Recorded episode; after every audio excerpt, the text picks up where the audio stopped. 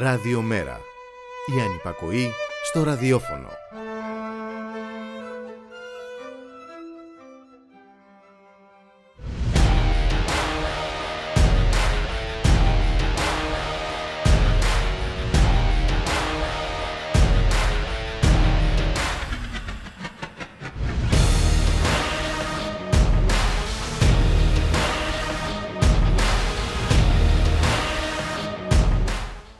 Χαίρετε κυρίες και κύριοι, ακούτε την εκπομπή Το Στίγμα της Μέρας με τον Γιώργο Χρήστου, στην παραγωγή της εκπομπής Γιάννα Θανασίου, στη ρύθμιση του ήχου ο Γιώργος Νομικός.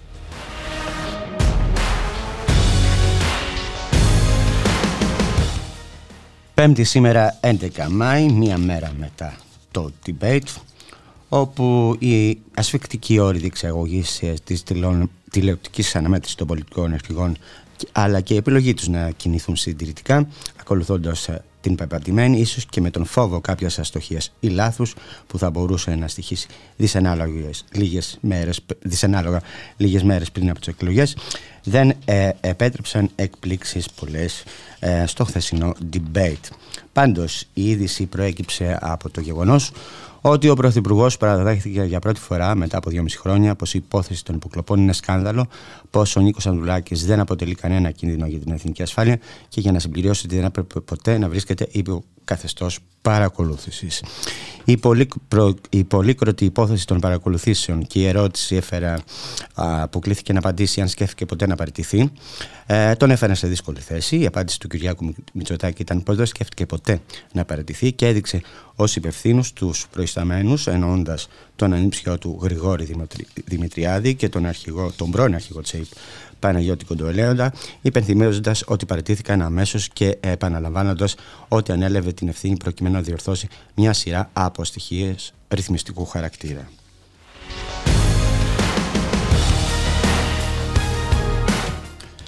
Το δικό τους debate επιχειρούν να διοργανώσουν αυτές τις μέρες οι περιβαλλοντικές οργανώσεις και συνολικά 74 φορείς που συγκροτούν την πρωτοβουλία για τη διασφάλιση της δημόσιας διαχείρισης του νερού. Σε συνέχεια των νικηφόρων αγώνων ενάντια σε κάθε μορφή ιδιωτικοποίησης του νερού, η πρωτοβουλία στείλε μια σειρά κέριων ερωτήσεων σε όλα τα πολιτικά κόμματα, ζητώντας τις γραπτές τους απαντήσεις και δεσμεύσεις. Αρνητική εντύπωση προκαλεί το γεγονός πως με την εξαίρεση έξω κοινοβουλευτικών κομμάτων και του ΜΕΡΑ25, τα υπόλοιπα κόμματα δεν έχουν τοποθετηθεί ακόμα επισήμως, αν και η αξιωματική αντιπολίτευση έχει διαμηνήσει πως να δεσμεύεται για τη μεταφορά των μετοχών ε, της ΕΙΔΑΠ και του, και της, ε, του ΕΑΘ από το Υπερταμείο στο ελληνικό δημόσιο. Τα βασικά ερωτήματα που στάλθηκαν στα πολιτικά κόμματα είναι τα εξής. Ποια η θέση σας για τη μεταφορά των μετοχών ε, των ΕΙΑΠ ΕΙΔΑΠ ΕΙΑΘ από το Υπερταμείο στο Ελληνικό Δημόσιο ως τις 23 του 2023 σε υλοποίηση των αποφάσεων 190 και 191 2022 της Ολομέλειας του ΣΤΕ και της απόφασης 7 2023 της Επιτροπής Συμμόρφωσης. Ε, ποια η θέση σας για τη μεταφορά στο δημόσιο του 11,33% των μετοχών της ΕΙΔΑΠ και του 24,02% της ΕΙΑΘ που βρίσκονται στην κατοχή του ΤΑΙΠΕΔ. Ποια η θέση σας σχετικά με τη συνέχεια της παραμονής ΕΙΔΑΠ και ΕΙΑΘ στο χρηματιστήριο; Ποια η θέση σας σχετικά με τη διατήρηση, τροποποίηση ή κατάρριση του νόμου που αφορά τη θεσμοθέτηση της ρυθμιστικής αρχής αποβλήτων ενέργειας και υδάτων; Ποια η θέση σας για τη μέθοδο κοστολόγησης τιμολόγησης του αστικού ή του αγαρωτικού νερού σύμφωνα με την απόφαση 2519 του 2022 του ΣΤΕΝ ώστε να μην αντιμετωπίζεται το νερό ως εμπορικό προϊόν; Να σας πω κυρίες και κύριοι ότι μετά την ιστορική συναυλία στην πλατεία Αριστοτέλους στη Θεσσαλονίκη στο πλαίσιο της καμπάνιας «Πάρε το νερό στα χέρια σου», το το, τα δημόσια αγαθά πάνω από τα χέρια τους και σε συνεργασία με το Δήμο Κερατσινίου Δραπετσόνας συνδιοργανώνεται αύριο Παρασκευή στις 7 το απόγευμα μεγάλη συναυλία στα λοιπάσματα Δραπετσόνας με τη συμμετοχή πολλών γνωστών καλλιτεχνών ενδεικτικά να πω Αντωνοπούλου, Βελεσιώτου, Ζερουδάκης, Κούτρας, Μουτσάτσου, Μπαλταζή, Μποφίλιου, Νέγκα, Παουρή, Παπαγεωργίου, Ρίζος, ε, Στρατάκη, Φάμελος. Λοιπόν, ε, στις 7 το απόγευμα ε, στα λοιπάσματα Δραπετσόνα η είσοδος θα είναι ελεύθερη.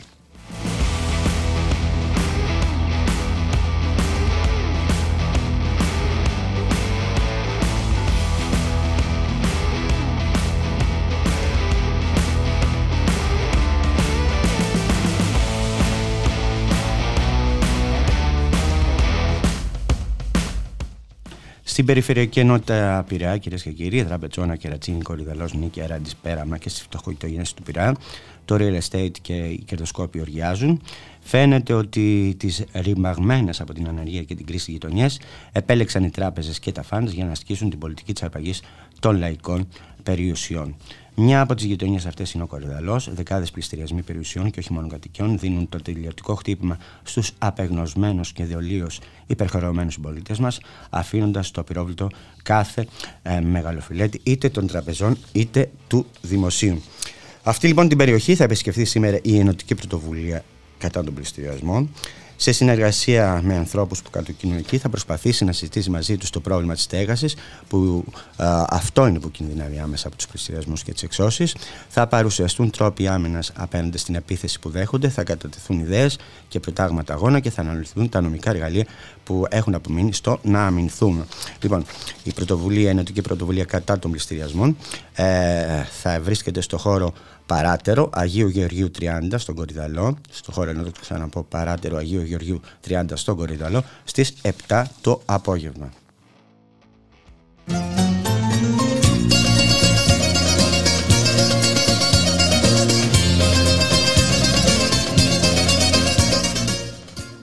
Σαν σήμερα κυρίες και κύριοι πέθανε ο στράτος Δονησού και ακούμε. Άιντε κάντε όλοι χορέψει ο Σαλονίγιος Άιντε κάντε του λεζάντα τη βραδιά να κλέψει ο Σαλονίγιος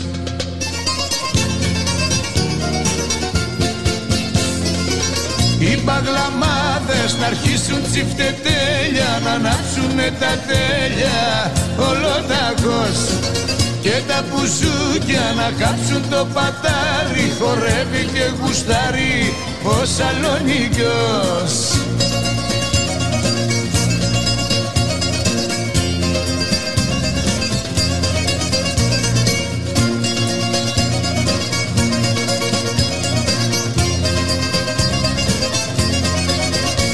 Γλέντι όμορφο και φίνο φούντωσε κι απόψε ο Σαλονίγιος.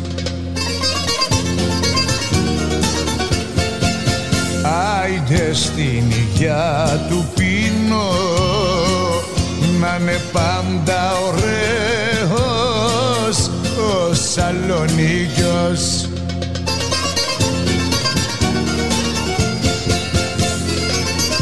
παγλαμάδες να αρχίσουν τσιφτετέλια να ανάψουνε τα τέλεια.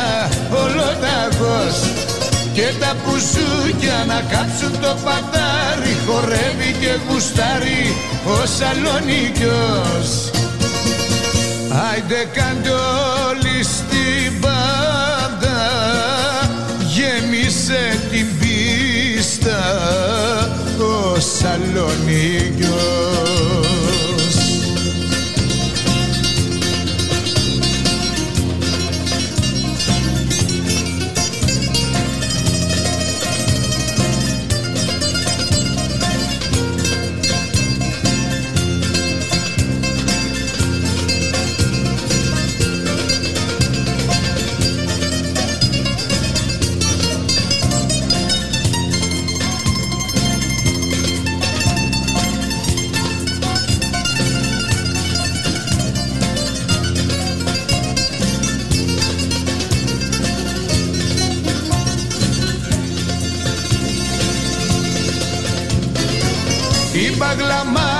να αρχίσουν τσιφτετέλια να ανάψουνε τα τέλεια ολοταγός και τα πουζούκια να κάψουν το πατάρι χορεύει και γουστάρει ο Σαλονίκιος. Άιντε κάντε όλοι στην πάντα γέμισε την πίστα ο Σαλονίκιος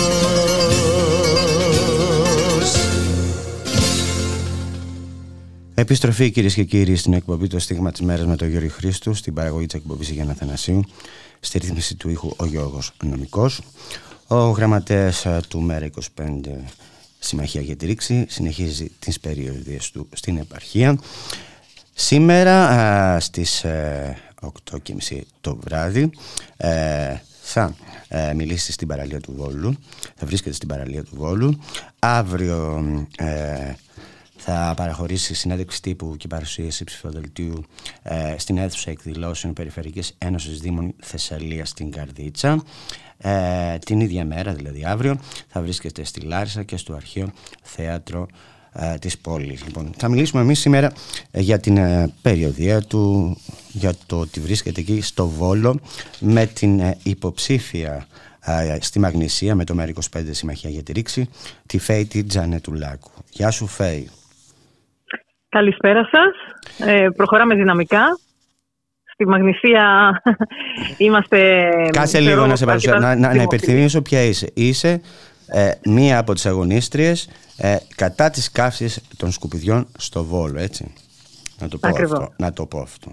Τι ήθελα να το πω. Λοιπόν, συνέχισε. Ε, ε, είμαστε, θεωρώ ότι έχουμε ένα μεγάλο ρεύμα στο Βόλο ως mm-hmm. ΜΕΡΑ25 Συμμαχία για τη Ρήξη. Το βλέπουμε αυτό στις καθημερινές μας επαφές στο δρόμο με τους πολίτες. Ε, οι πολίτες είναι απογοητευμένοι, αλλά ταυτόχρονα ψάχνουν και λύσεις. Δεν είναι απλά, δεν ψάχνουν για μία ψήφο απελπισία, θα το πούμε έτσι. Mm-hmm. Όταν συνομιλούμε, πολλοί γνωρίζουν τις θέσεις του ΜΕΡΑ, συμφωνούν απόλυτα, γιατί μιλάμε για θέσεις οι οποίες είναι απόλυτα φιλολαϊκές, απόλυτα για τους μικρομεσαίους. Όσοι δεν τις γνωρίζουν, ε, τους τις κάνουμε εμείς ε, ορατές. Και έτσι, ειδικά, ειδικά στις νέες γενιές, ε, ειδικά στους, ε, νέα, στα νέα παιδιά και στους εργαζόμενους ε, έως 40, 45, 50 ετών, βλέπουμε ότι το ΜΕΡΑ είναι η μόνη αξιόπιστη λύση αυτή τη στιγμή. Ξέρεις, Και ε, το χαιρόμαστε πάρα πολύ αυτό, γιατί ειδικά τα νέα παιδιά γνωρίζουμε πόσο απογοητευμένα είναι, πόσο δεν ξέρουν τι θα τους ξημερώσει το αύριο. Ποια είναι η κατάσταση Πόσα με την θα ανεργία τρέξουν στο στο Βόλο, εξωτερικό. μιας και λέμε για νέους, ποια είναι η κατάσταση με την ανεργία στο Βόλο ε, και να μα πει για, και για το περιβάλλον στη συνέχεια. Αυτά τα δύο, ξέρετε, είναι ε, με ένα παράδοξο τρόπο πολύ αλληλένδετα, γιατί ο Βόλος ε, αυτή τη στιγμή, όπως το, πλέον το γνωρίζει όλη η Ελλάδα, είναι η κερκόπορτα της ε, σε εισαγωγικά ανάπτυξης και δι πράσινης, το οποίο είναι το γνωστό greenwashing, έτσι, το πράσινο ξέπλυμα. Και διάφορες εταιρείες που λιμένονται την περιοχή προσπαθούν, ε, λόγω της ε, μεγάλης ανεργίας που μαστίζει την περιοχή, να εδελεάσουν τους νέους με το να προσφέρουν θέσεις εργασίας. Ε, πρόσφατο, πρόσφατο παράδειγμα είναι. Φαντάζομαι η με νέα ελαστικές σχέσεις ή δεν, δεν νομίζω.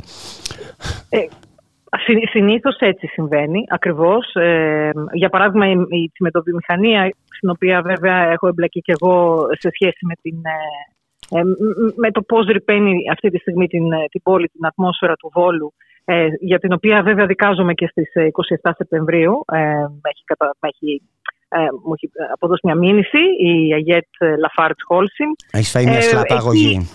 Μη- είναι μια μη- SLAPP, ναι, μη- είχαμε- SLAPP. Ακριβώς είχαμε την πρώτη SLAPP αγωγή πρόπερση και την, τώρα εκδικάζεται και η μήνυση ε, στο πλαίσιο του SLAPP. Ανοίγουμε πολλά μέτωπα. Ναι. Θέλω να ευχαριστήσω και το ΜέΡΑ πραγματικά γιατί πριν δραστηριοποιηθώ πολιτικά ε, έχει, είχε ήδη ετοιμάζει νομοσχέδιο να καταθέσει εναντίον αυτών των σλαπ αγωγών το μοναδικό κόμμα που πολιτικό χώρο θα έλεγα, όχι κόμμα, έτσι, η συμμαχία είναι πια, είναι ένα συλλογικό κίνημα, έτσι. Ε, είναι εναντίον αυτών των αγωγών μνήσεων, γενικά των ανθρώπων, υπέρ των ανθρώπων που διαμαρτύρονται δημοσίως για, το, για το περιβάλλον και για τα δικαιώματά τους. Ε, λέγαμε για τη συγκεκριμένη τσιμεντοβιομηχανία, δεν είναι αυτή που ήταν παλιά, δεν έχει το κόσμο που έχει παλιά, έχει όντως εργαζόμενους με ελαστικές σχέσεις, έχει εξωτερικούς συνεργάτες. Και βέβαια το καινούριο, έτσι, η καινούρια προσθήκη σε αυτό το όμορφο περιβαλλοντικό ε, καταστροφικό τοπίο είναι η νέα πλατφόρμα LNG, ε, υγροποιημένου αερίου που δρομολογείται να ε, κατασκευαστεί στον παγαστικό, ένα περίκλειστο οικοσύστημα γεμάτο δελφίνια και ένα πάρα πολύ πλούσιο έτσι, θαλάσσιο οικοσύστημα.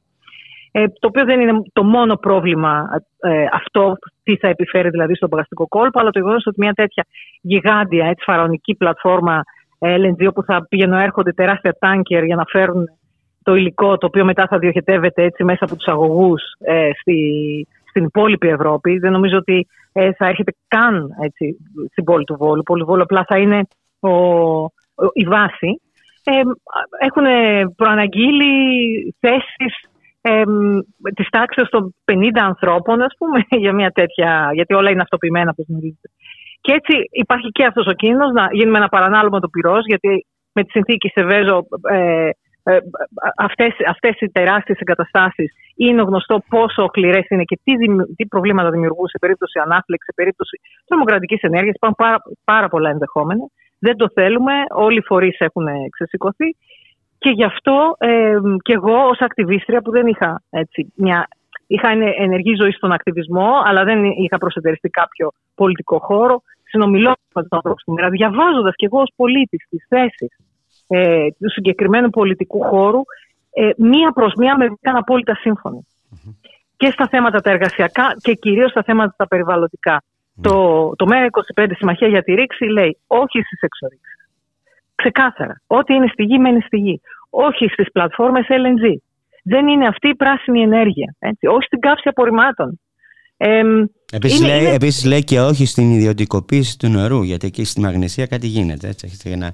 Βεβαίως, ε. μεγάλο πρόβλημα. Υπάρχουν ήδη τα κινήματα στι Αγιάτε, για παράδειγμα, ένα πολύ ενεργό Εδώ πίνουμε ένα άθλιο νερό το οποίο θέλουν και να το. Ε, φανταστείτε, είμαστε δίπλα στα γάργαρα νερά του φιλίου και πίνουμε νερά από γεωτρήσει. Ε, αμφιβόλου, όχι μόνο δηλαδή, ποιότητας.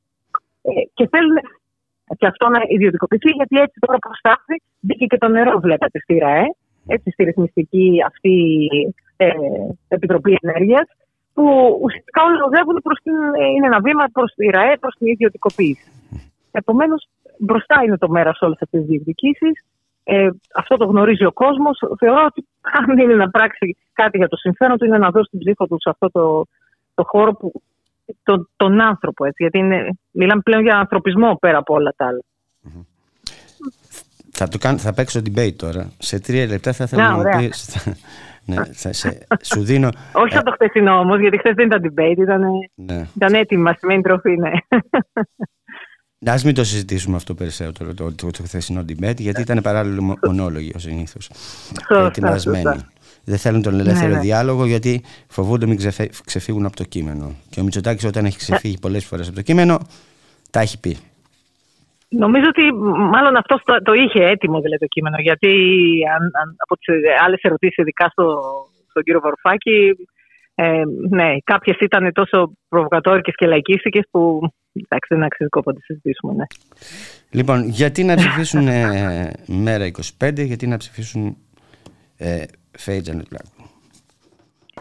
ναι. Αν θέλουμε να είμαστε ένας από τους τρεις Έλληνες που θα χάσει τα σπίτια του τις επόμενες μέρες, τους πληστηριασμούς, μπορούν βεβαίως να ψηφίσουν Νέα Δημοκρατία έτσι, με το σχέδιο Ηρακλής. Είναι πάρα πολύ. Ε, οδεύει προς αυτή την κατάσταση. Σου παίρνει το σπίτι εντρυπή οφθαλμού ε, με τα κόκκινα δάνεια, δοσμένα στα φαντς, τα ξεφορτώνει οι τράπεζες, μια χαρά. Το ίδιο και ο ΣΥΡΙΖΑ βέβαια. Α το πούμε πράσινα δάνεια του ΣΥΡΙΖΑ. Ε, τίποτα γι' αυτό.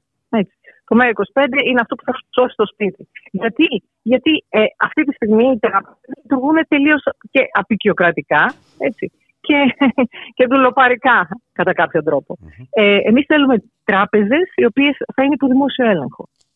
Αυτές οι τράπεζες δεν πρόκειται έτσι, να σου πάρουν το σπίτι, αυτό το σύστημα δεν πρόκειται να σου πάρει το σπίτι. Διότι μιλάμε για ένα ενισχυμένο δημόσιο σύστημα, μια ε, ενισχυμένη δημόσια διοίκηση που θα είναι υπέρ του πολίτη. Το κράτος δηλαδή θα δουλεύει για το πολίτη και ο πολίτη πολίτης για το κράτος. Θα είναι ένα και το αυτό, δεν θα είναι κόντρε το ένας στο άλλο. Επίσης, δεν, δεν μας αφορά καθόλου οι ιδιωτικοποίησης και αυτό έχει να κάνει βέβαια και με το χρηματιστήριο της ενέργειας. Το οποίο ε, δώσει και είδος σε όλες τις μεγάλες ολιγάρχε. Σε αυτή τη στιγμή βλέπεις του ανθρώπους να πληρώνουν, να πληρώνουν κατώτατο μισθό, να παίρνουν 700 ευρώ και 500 ευρώ να είναι το ρεύμα. Δεν είναι βιώσιμο αυτό έτσι. Ή το αέριο ή οτιδήποτε. Ε, η ΔΕΗ πρόσφατα η κιλοβατόρα βλέπουμε πώς ανέβηκε. Ε, όλα αυτά έρχονται να ανατραπούν. Και βέβαια όλοι πλέον νομίζω τώρα πια μάθανε τι είναι το σχέδιο Δήμητρα. Έτσι. Κατάλαβαν επιτέλους ότι δεν πρόκειται για το κρυπτονόμισμα από το διάστημα, ότι πληρώνουμε αυτή τη στιγμή, με, κάνουμε δηλαδή συναλλαγές ψηφιακές μέσα από το τάξη, σε ευρώ.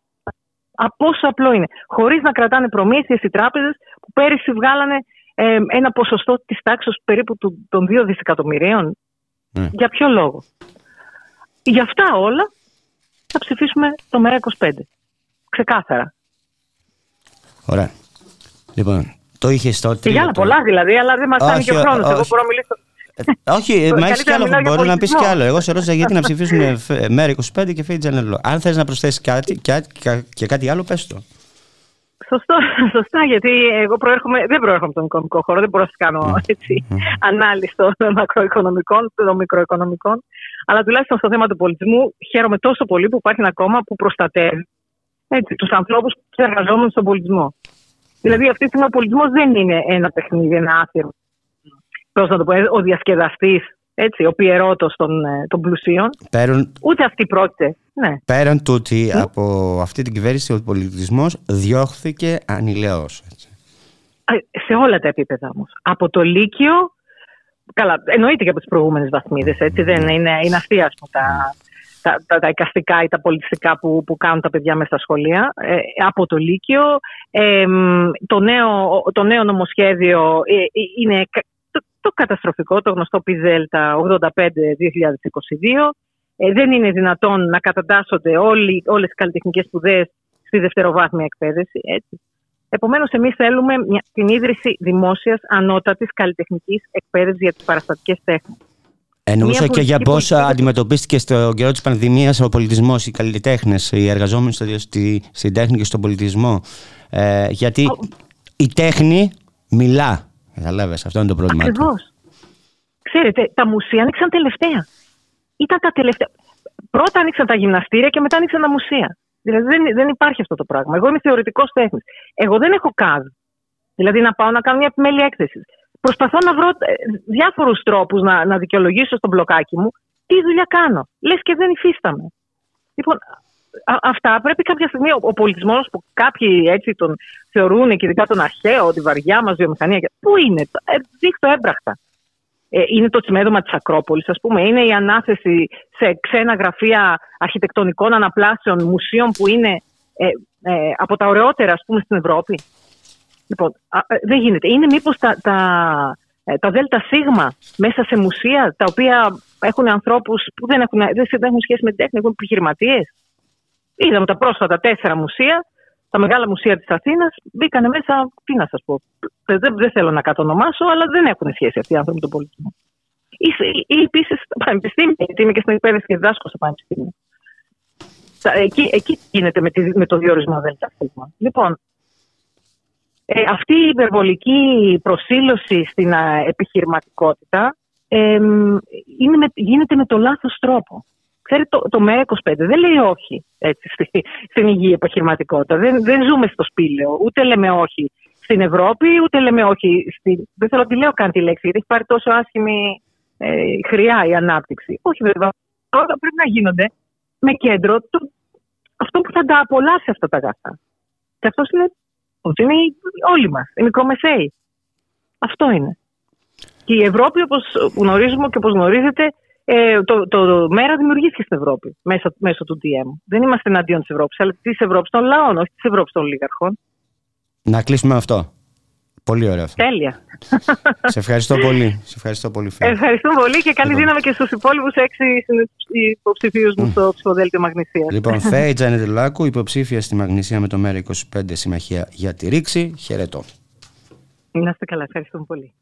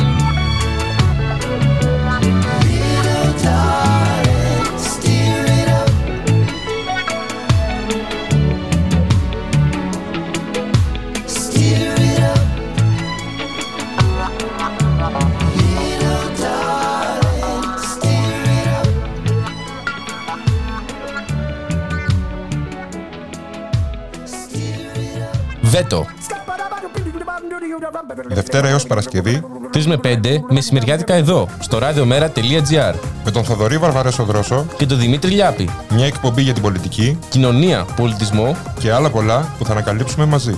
Εσείς θα θέσετε βέτο σήμερα. Έτσι πρέπει παιδάκι μου.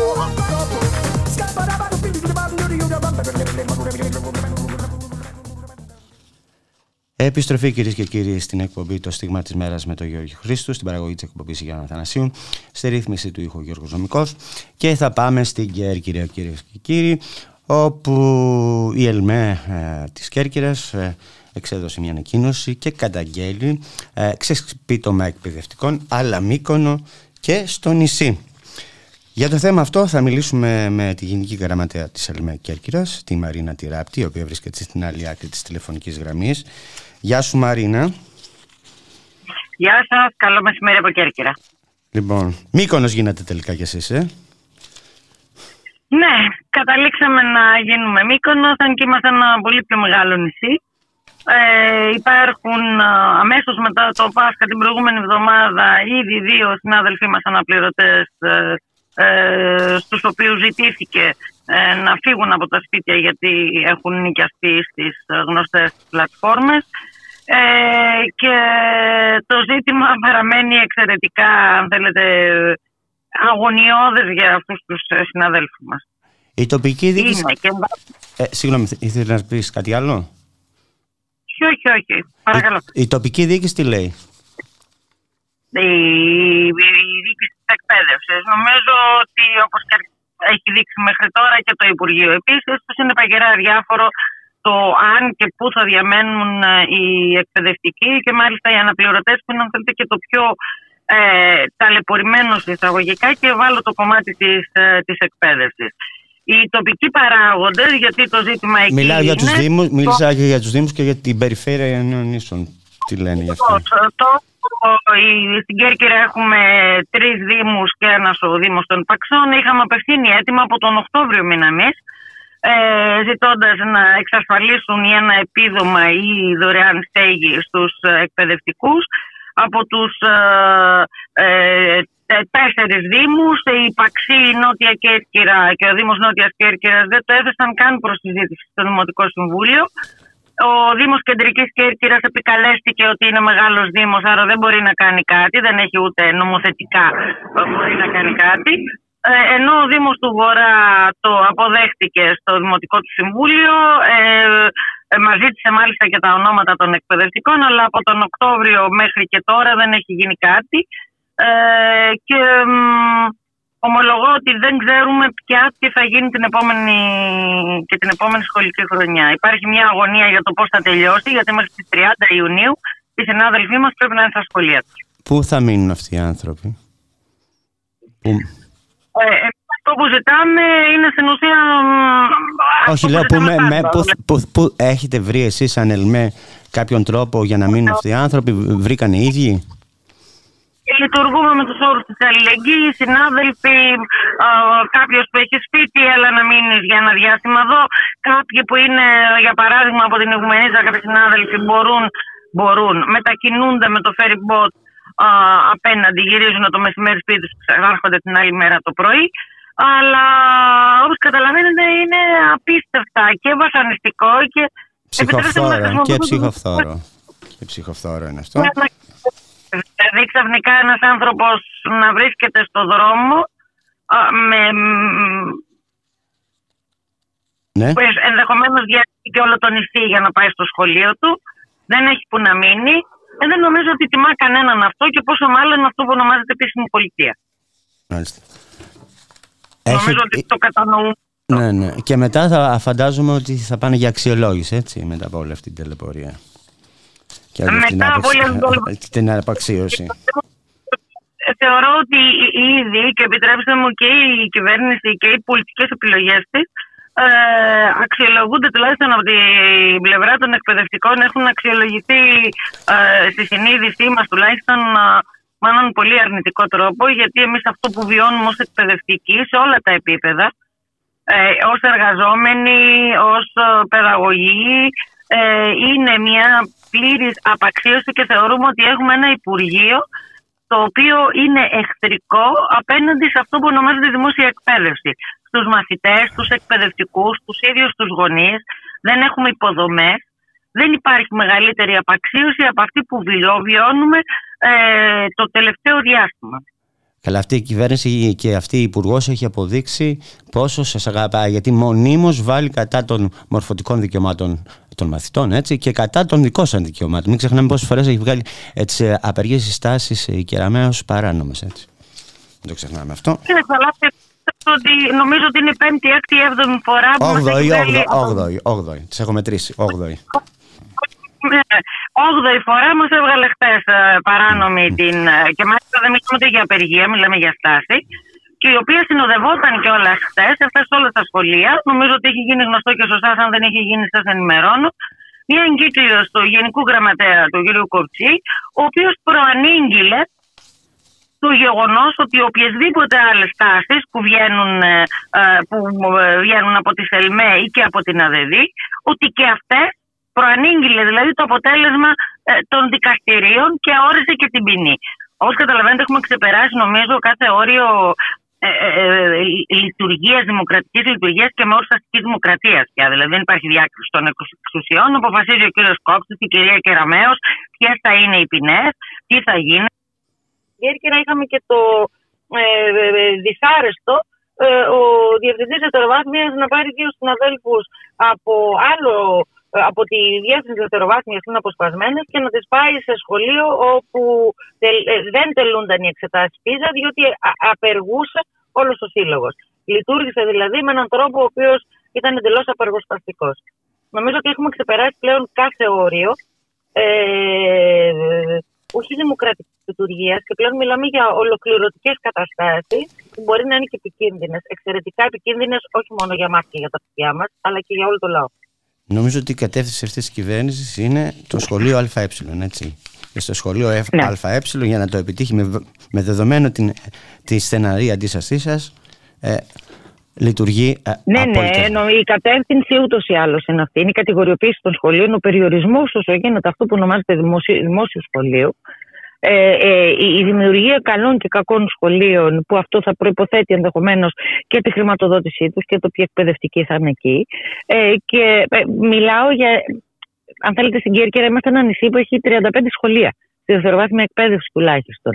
35 σχολεία εκ των οποίων τα πολλά, ε, τα, αρκετά είναι περιφερειακά ήδη εγώ αυτή τη στιγμή που μιλάμε είμαι στο σχολείο που, αποτελεί, που βρίσκεται στο βόρειο-δυτικότερο άκρο της Ελλάδας ε, ε, με εντελώς διαφορετικές συνθήκες, απομακρυσμένο από ένα αστικό κέντρο.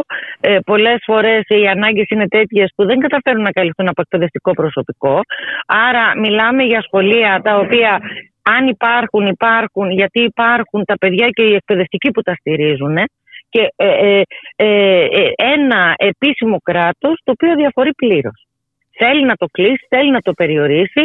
Είναι οι καλοί μαθητές, οι κακοί μαθητές. Είναι οι καλοί εκπαιδευτικοί, οι κακοί εκπαιδευτικοί. Όποιος γονιός μπορεί στα καλά σχολεία. Όλοι οι άλλοι στα περιορισμένα πια δημόσια σχολεία. Τα οποία, τα οποία θα δίνουν δεξιότητες, έτσι. Το οποίο θα δίνουν σαφέστατα δεξιότητες και είναι η απομάκρυνση από αυτό που ονομάζεται σφαιρική συνολική γνώση, η γνώση του κόσμου. Να μπορώ να τοποθετούμε απέναντι στον κόσμο. Ε, αυτό πια και σιγά σιγά χάνεται. Συν το γεγονός, αν θέλετε να το λέω, ότι μιλάμε για ένα σχολείο που πλέον γίνεται εξεταστικό κέντρο. Δηλαδή, τα παιδιά της Τρίτης Γυμνασίου δώσαν χθε εξετάσεις πίζα και θα δώσουν και στις ε, 1η ε, Ιουνίου θα ξαναδώσουν εξετάσεις. Έχουμε εξετάσεις στην έκτη δημοτικού εξετάσεις πίζα. Δεν μιλάμε για το Λύκειο που είναι ένα απίστευτο εξεταστικό κέντρο. Ε, ε, ε το, τα παιδιά συνθλίβονται μέσα από τις εξετάσεις. Είναι αυτό που λένε χάνεται το κομμάτι του αυθορμητισμού τους, χάνεται όλα. Και να λάβουμε υπόψη μας ότι έχουμε να κάνουμε και με προγράμματα σπουδών τα οποία δεν ανταποκρίνονται στις πραγματικές ανάγκες. Σε αλλονών ανάγκες ενδεχομένως των μαθητών με τίποτα δεν ανταποκρίνονται. Ξέρετε, νομίζω ότι δεν ήταν τυχαία η, ε, το ότι ε, δεν υπάρχει κοινωνιολογία ας πούμε, στο Λύκειο, το ότι δεν υπάρχουν τέχνες στο Λύκειο. Δεν είναι τυχαία επιλογή αυτή. Όχι, έχουν, ε, το, το ξέρουμε αυτό. Δηλαδή, ο, οτιδήποτε είναι αυτό θα δώσει τη δυνατότητα στα παιδιά να διαμορφώσουν μια άλλη εικόνα του κόσμου, μια ερμηνεία του κόσμου, Αυτό γίνεται ή μετατρέπεται σε τεχνικό μάθημα. Δείτε, και τα, επειδή είμαι και φιλόλογος, και το μάθημα της ιστορίας και το μάθημα της έκθεσης, λογοτεχνίας, γίνονται ή μετατρέπονται τεχνικά μαθήματα, σε τεχνικά μαθήματα, συγκεκριμένους τρόπους με τους οποίους απαντάω, ή εξοβελίζονται από το σχολείο. Λοιπόν, να σε ευχαριστήσω πάρα πολύ Μαρίνα Ράπτη. Εγώ σας ευχαριστώ. Εύχομαι καλή δύναμη και σε εσάς. Ευχαριστώ. ευχαριστώ. Και... Και ελπίζω, να, και ελπίζω, να... ελπίζω την επόμενη χρονιά να μην υπάρξουν ανάλογα προβλήματα. Αλλά εντάξει, οι, οι αναπληρωτές είναι άνθρωποι νομίζω για μένα ήρωες γιατί με μια βαλίτσα στο χέρι γυρνάνε την Ελλάδα και κάτω από αντίξωες συνθήκες κάτω από εξαιρετικά δύσκολες συνθήκες, υποχρηματοδοτούμενοι αν θέλετε, και με ένα απίστευτο άγχος του προσοντολογίου του να συγκεντρώσω ε, τίτλους σπουδών για να μπορέσω να, να διοριστώ. Να γίνει Νομίζω ότι... και με όλα αυτά ναι, τα ναι. προβλήματα των αδιόριστων, μην τα ανοίξουμε και αυτά. Όχι, μην τα ανοίξουμε γιατί ναι, νομίζω ότι είναι πάντως μια πολύ μεγάλη συζήτηση στο κομμάτι της εκπαίδευσης και αν δεν απαντήσουμε στο τι σχολείο θέλουμε, και για ποιο σκοπό κάνουμε ό,τι κάνουμε, με τι προγράμματα σπουδών, με τι περιεχόμενο σπουδών. Ε, ε, ε, όλα τα άλλα νομίζω ότι απλώς είναι μια συζήτηση ε, κατανάλωσης. Νομίζω συμπεριληπτικό, ανοιχτό για όλους και για όλες. Έτσι, δεν νομίζω ότι ναι. Ε, το σχολείο των, νομίζω το βασικότερο είναι το σχολείο των αναγκών και των οραμάτων μας. Σε ευχαριστώ πολύ. Σε χαιρετώ. Ευχα... Και εγώ ευχαριστώ. Να είστε καλά. Να είστε καλά. Γεια σας.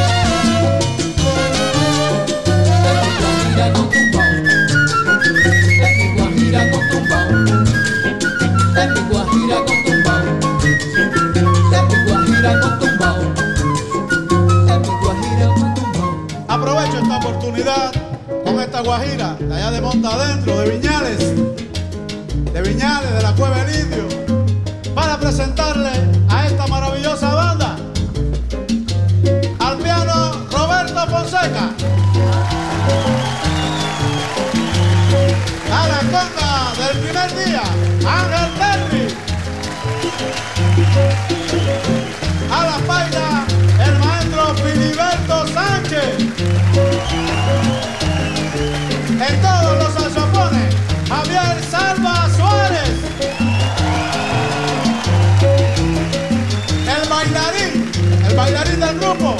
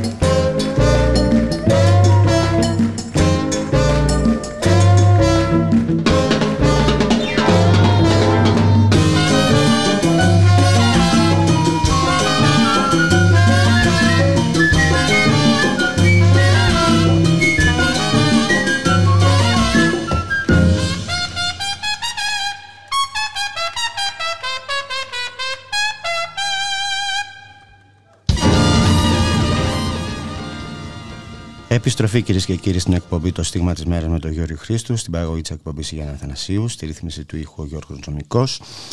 Και ε, θα πάμε στην Καρδίτσα, όπου στην αρχή της εκπομπής σας είπα α, αύριο 12 Μάη στις 12 το μεσημέρι στην αίθουσα εκδηλώσεων Περιφερειακής Ένωσης Δήμων Θεσσαλίας Μεγάλο Αλεξάνδρου 34 ε, θα γίνει συνέντευξη τύπου και παρουσίαση του ψηφοδελτίου Αύριο επίσης το βράδυ να σας πω ότι θα μιλήσει στο Αρχαιοθέατρο της Λάρισας ο Γιάννης Βαρουφάκης, ο γραμματέας του ΜΕΡΑ 25 τη Συμμαχία για τη Ρήξη. Λοιπόν, μένουν καρδίτσα και θα μιλήσουμε με τον Γιώργο τον Μπουβάλα, υποψήφιο στην καρδίτσα με το ΜΕΡΑ 25 Συμμαχία για τη Ρήξη, που βρίσκεται στην άλλη άκρη της τηλεφωνικής γραμμής.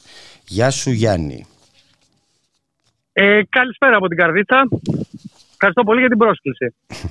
λοιπόν, Πες μου στο νόμο, θα μείνουμε στο νόμο έτσι. Τα προβλήματα του νομού. Τα προβλήματα του νομού. Ναι.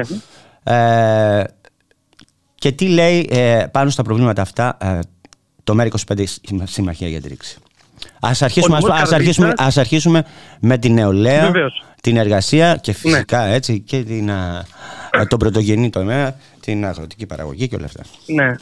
Ε, ο νομός Καρδίτσας είναι σε σχέση με τους άλλους τέσσερις νομούς εδώ πέρα της Θεσσαλίας ένας νομός ο οποίος σε επίπεδο υποδομών είναι ιδιαίτερα πίσω. Και σε σχέση με τα Τρίκαλα και σε σχέση με τη Λάση και σε σχέση με το Βόλο. Είναι ένας νομός όπου πριν τρία χρόνια χτυπήθηκε πάρα πολύ έντονα από τον τυφώνα τότε του Ιαννού. Ο οποίος κατέστρεψε ουσιαστικά ένα πολύ μεγάλο κομμάτι του νομού και ένα πολύ μεγάλο κομμάτι της πόλης τη Καρδίτσα. Ναι. Ε, αυτό το οποίο εμείς διαπιστώνουμε τρία χρόνια μετά είναι ότι αν εξαιρέσει κανένας τις επιδοτήσεις του πρώτου διαστήματος που δόθηκαν για να ανακουφίσουν τον κόσμο, ο νομός σε επίπεδο των βασικών υποδομών, δηλαδή σε επίπεδο αντιπλημμυρικών έργων, σε επίπεδο αρδευτικών έργων, δεν έχουν γίνει ουσιαστικά πολλά πράγματα. Ε, αυτό το οποίο διαπιστώνουμε επίσης από τις περιοδίες που κάνουμε είναι ότι ένα πολύ μεγάλο κομμάτι του νομού έχει ένα εγκατελειμμένο και ως και τριτοκοσμικό ε, οδικό δίκτυο. Το οποίο δημιουργεί ένα τεράστιο πρόβλημα και στα ζητήματα της εργασίας, ε, στους κτηνοτρόφου δηλαδή και του αγρότες, διότι κατά κύριο λόγο είναι ένας αγροτικός ε, νομός, ο νομός Καρδίτσα. Και βέβαια ε, αυτό το οποίο έτσι διαπιστώνουμε είναι ότι υπάρχει και τεράστιο πρόβλημα στα ζητήματα ε, της υγείας και της συγκοινωνίας. Ε, ένα πολύ μεγάλο κομμάτι του νομού, ιδιαίτερα στο βόρειο ας πούμε, τμήμα του νομού Καρδίτσας, έχει αραιή έως καθόλου ας πούμε, συγκοινωνία. Ενώ είναι και ανύπαρκτες οι δομές υγείας ε, και σε όσες περιπτώσεις υπάρχουν είναι εξαιρετικά υποστελεχωμένες. Χαρακτηριστικό παράδειγμα είναι και το Γενικό Νοσοκομείο Καρδίτσα, το οποίο είναι ένα παλιό γενικά κτίριο, το οποίο είναι πάρα πολύ υποστελεχωμένο. Τώρα, στο ζήτημα της εργασίας και όλα αυτά, είναι ένας νομός ο οποίος έχει υψηλή ανεργία. Ε, είναι ένας γερασμένος νομός, έχει πολύ γερασμένο πληθυσμό ε, και εντάξει, εμείς οι, οι προτάσεις που βάζουμε έτσι, Ναι, για γιατί το θέμα είναι, της είτε εργασίας κατεβαίνουν και- προς τα μεγάλα αστικά κέντρα, είτε Βεβαίως, φεύγουν στο εξωτερικό. βεβαίως. Έτσι, να το ή, πούμε ή αυτό. έχουν φύγει για τον τουρισμό, ε, βέβαια, ή έχουν φύγει προφανώς σε αυτό το διάστημα, έχουν πάει να δουλέψουν στα νησιά για να βγάλουν οι άνθρωποι κάποιο μεροκάματο για να μπορούν να βγάλουν ε, το χειμώνα. Τώρα, ε, εμείς στα ζητήματα της εργασίας έχουμε τις πάγιες θέσεις που έχει το ΜΕΡΑ25 Συμμαχία για τη Ρήξη, για την επαναφορά των συλλογικών συμβάσεων εργασίας, για την, ε, αυ- για την θέσπιση της αυτόματης τιμαριθμική αναπροσαρμογής, προκειμένου ο μισθός, η αύξηση του μισθού να ακολουθεί και την αύξηση ε, του πληθωρισμού. Έχουμε βέβαια την, τον, την, να, να ξαναδημιουργήσουμε πάλι την επιθεώρηση εργασίας, την οποία ουσιαστικά ο κ. Μητσοτάκης και η κυβέρνηση της Δημοκρατίας την έχει καταργήσει. Την έβαλε, Ε, την ουσιαστικά έβαλε, έχουμε την έβαλε, υπό, ένα το πλέγμα- πλαίσιο, ή την έβαλε υπό το, ε, υπό, υπό- ε, υπό το πλαίσιο πώς να το πω, της ανεξάρτητης αρχής. την Βεβαίως, έκανε βεβαίως, ανεξάρτητης βεβαίως, αρχή που όλοι βεβαίως. ξέρουμε Βεβαίως. Τι, είναι τι υποστελεχωμένη ακριβώς; και ουσιαστικά είναι τύπης η, ναι. η, η, η παρουσία που έχει στους εργασιακούς χώρους. Δηλαδή η κυβέρνηση Μητσοτάκη, και αυτός ήταν και ο βασικός στόχος της κυβέρνησης, ήταν να ε, νομοποιήσει αυτόν τον εργασιακό μεσαίωνα το οποίο βιώνει η νεολαία και η εργατική τάξη στη χώρας μας ήδη από το 2010. Απλά ήρθε ο νόμος Χατζηδάκη και θα έκανε τα πράγματα πάρα πολύ χειρότερα από ό,τι ήταν. Ε, τώρα, εμείς σε άλλες προτάσεις, αυτό το οποίο προτείνουμε εδώ για τον νομό, ο οποίος είναι ιδιαίτερα αγροτικός νόμο, είναι ότι θα πρέπει πάλι να τονωθεί η εσωτερική ζήτηση και το εισόδημα των πολιτών του νομού Καρδίτσα και ιδιαίτερα του αγροτικού κόσμου. Διότι είναι και ένας ε, αγροτοκτηνοτροφικός νομός. Ε, προτείνουμε μια δέσμη συγκεκριμένων μέτρων για τους αγρότες. Έχουμε πει ε, ότι θα πρέπει να καταργηθεί ε, ο- ε, να είναι αφορολόγητο βασικά το, το αγροτικό πετρέλαιο, όπως είναι αφορολόγητο το πετρέλαιο για τους εφοπλιστές, πρέπει να είναι και για τους αγρότες, οι οποίοι συμβάλλουν και στην παραγωγική ανασυγκρότηση της χώρας. Θα πρέπει να έχουν πολύ φτηνή ενέργεια, γι' αυτό προτείνουμε και την κατάργηση του χρηματιστηρίου ενέργειας ε, και την εθνικοποίηση τη ΔΕΗ, το οποίο θα οδηγήσει και σε πτώση βέβαια των ε, τιμολογίων. Και, ε, έχουμε, και προτείνουμε και διάφορα άλλα πράγματα για να φτιαχτούν Δηλαδή μέτρα κατάλληλα, για να έτσι, μείνουν οι άνθρωποι στην περιοχή τους Βεβαίως, για να και, να μείνουν, μην, κύριε εξακο... Βέβαια, και να να μην μείνουν. εξαναγκαστούν να πουλήσουν την περιουσία τους στη γη τους Βεβαίως, βεβαίως, βεβαίως. και να δημιουργηθούν μεγάλα καρτέλ. Διότι όπως ξέρετε πάρα πολύ καλά, ε, μέσα από τα μνημονιακά χρόνια έχει, δεν υπάρχει πια ούτε αγροτική τράπεζα στη χώρα. Ναι. Εμείς λέμε ότι θα πρέπει να ξαναδημιουργηθεί μια δημόσια αγροτική τράπεζα προφανώς, η οποία θα στηρίζει το εισόδημα του αγροτικού κόσμου. Θα είναι μια τράπεζα στην οποία θα μπορεί ο, ο αγροτικό κόσμος, ο αγροκτηνοτροφικός κόσμος να μπορεί να πάρει δάνεια, χαμηλότοκα βέβαια, για να μπορεί να παράξει να, να συμβάλλει και αυτό στην παραγωγική ανασυγκρότηση της χώρας και ιδιαίτερα του νομού εδώ πέρα Καρδίτσα που το έχει πάρα πολύ μεγάλη ανάγκη. Πώς εξηγείς το γεγονός ότι ε, πουλάει ο παραγωγός, ο, αγρότη, ο, ο αγρότης, ο κτηνοτρόφος φτηνά το προϊόν και εμείς; Το βρίσκουμε στο, στα σούπερ μάρκετ. Ε, είναι προφανές ότι υπάρχει, ε, είναι μια καρτελοποιημένη αγορά, η οποία το καρτέλ δεν εντοπίζεται μόνο στο, στο σούπερ μάρκετ, στους μεγάλους παίκτες που μονοπολούν πια την αγορά των σούπερ μάρκετ. Είναι ένα καρτέλ το οποίο ξεκινάει από τους χονδρέμπορου, ε, από τα δηληστήρια, τα οποία ε, όπως ξέρουμε πάρα πολύ καλά, η Motor Oil και τα ελληνικά πετρέλαια ε, είναι τα δύο βασικά δηληστήρια της χώρας και είναι αυτά τα οποία πουλούν το πετρέλαιο, άρα καθορίζουν σε πολύ μεγάλο βαθμό και τις τιμές. Άρα, αυτό όταν είναι υψηλές οι τιμές, αυξάνεται και το κόστος για τους αγρότες. Είναι μια καρτελοποιημένη αγορά, ε, στην οποία, ε, στην οποία θύματα είναι και η παραγωγή, διότι οι άνθρωποι δεν τα βγάζουν πέρα, πιέζονται πάρα πολύ από, την, ε, από τα καρτέλ και βέβαια την πληρώνουν και οι καταναλωτές, οι οποίοι βρίσκουν τα προϊόντα αυτά πάρα, πάρα, πάρα πολύ ακριβά στο ράφι. Λοιπόν, να σε ευχαριστήσω πολύ. Ευχαριστώ και εγώ. Να είστε καλά. Να Γιώργος είστε καλά. λοιπόν Μποκουβάλας, υποψήφιος στην Καρδίτσα με το ΜΕΡΑ25 Συμμαχία για τη Ρήξη. Θα τα ξαναπούμε.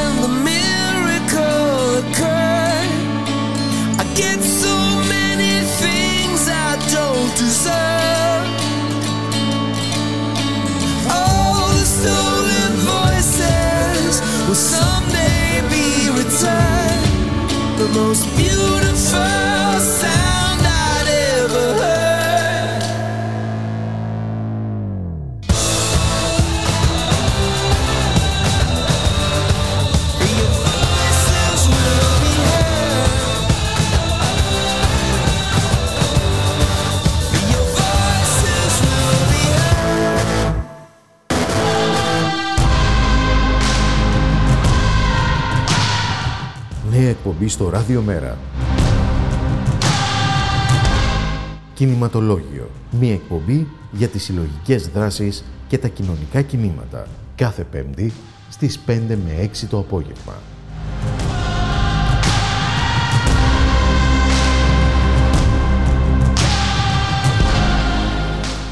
Γεια σας. Λέγομαι Παύλα Ρεβενιώτη. Στο παρελθόν εξέδιδα το περιοδικό κράξιμο και είχα διοργανώσει και τα πρώτα Pride στην Αθήνα. Τα τελευταίο καιρό ασχολούμαι με ραδιοφωνικές παραγωγές και με ντοκιματέρ. Για πολλά χρόνια ο βιοπορισμός μου ήταν η πιάτσα της σεξεργασίας. Αυτή ήταν η μοναδική διέξοδος για άτομα σαν και εμένα που ήθελαν να ακολουθήσουν την πραγματική τους ταυτότητα. Στις μέρες μας υποτίθεται ότι υπάρχει μεγαλύτερη αποδοχή για τα τρανς και queer άτομα ακόμη και από την επίσημη πολιτεία. Η Νέα Δημοκρατία μας κλείνει το μάτι επιδεικνύοντας κάποια γκέι στελέχη που βέβαια οι επιδόσεις τους είναι εξίσου καταστροφικές με των υπολοίπων. Αλλά με τις γελοιότητες περί εξωγήινων στον Υμηττό, ο Κυριάκος Μητσοτάκης δείχνει την περιφρόνησή του απέναντι στα τρανς και queer άτομα, όπως και στον υπόλοιπο ελληνικό λαό. Ο ΣΥΡΙΖΑ μας θεωρεί εκλογικά πελατάκια επειδή θεσμοθέτησε μερικά μέτρα μισάκια ανολοκλήρωτα. Όμως, στην πραγματικότητα, ο αγώνας για τα δικαιώματά μας δεν είναι μονοθεματικός. Πηγαίνει δίπλα-δίπλα με τον αγώνα για μια δικαιότερη κοινωνία. Γιατί όσοι ψήφισαν μνημόνια δεν ξεπλένονται με υποσχέσεις για θέματα σεξουαλικότητας και ταυτότητας φύλου. Αυτός είναι και ο λόγος που από το 2019 συμπορεύομαι με το Μέρα 25. Γιατί στον χώρο αυτό συνάντησα απόλυτη αποδοχή. Γιατί είναι κρίσιμο να σηκώσουμε κεφάλι όσα πληρώνουμε ακριβά την ταξική μας θέση. Γιατί όλα μπορούν να είναι αλλιώς.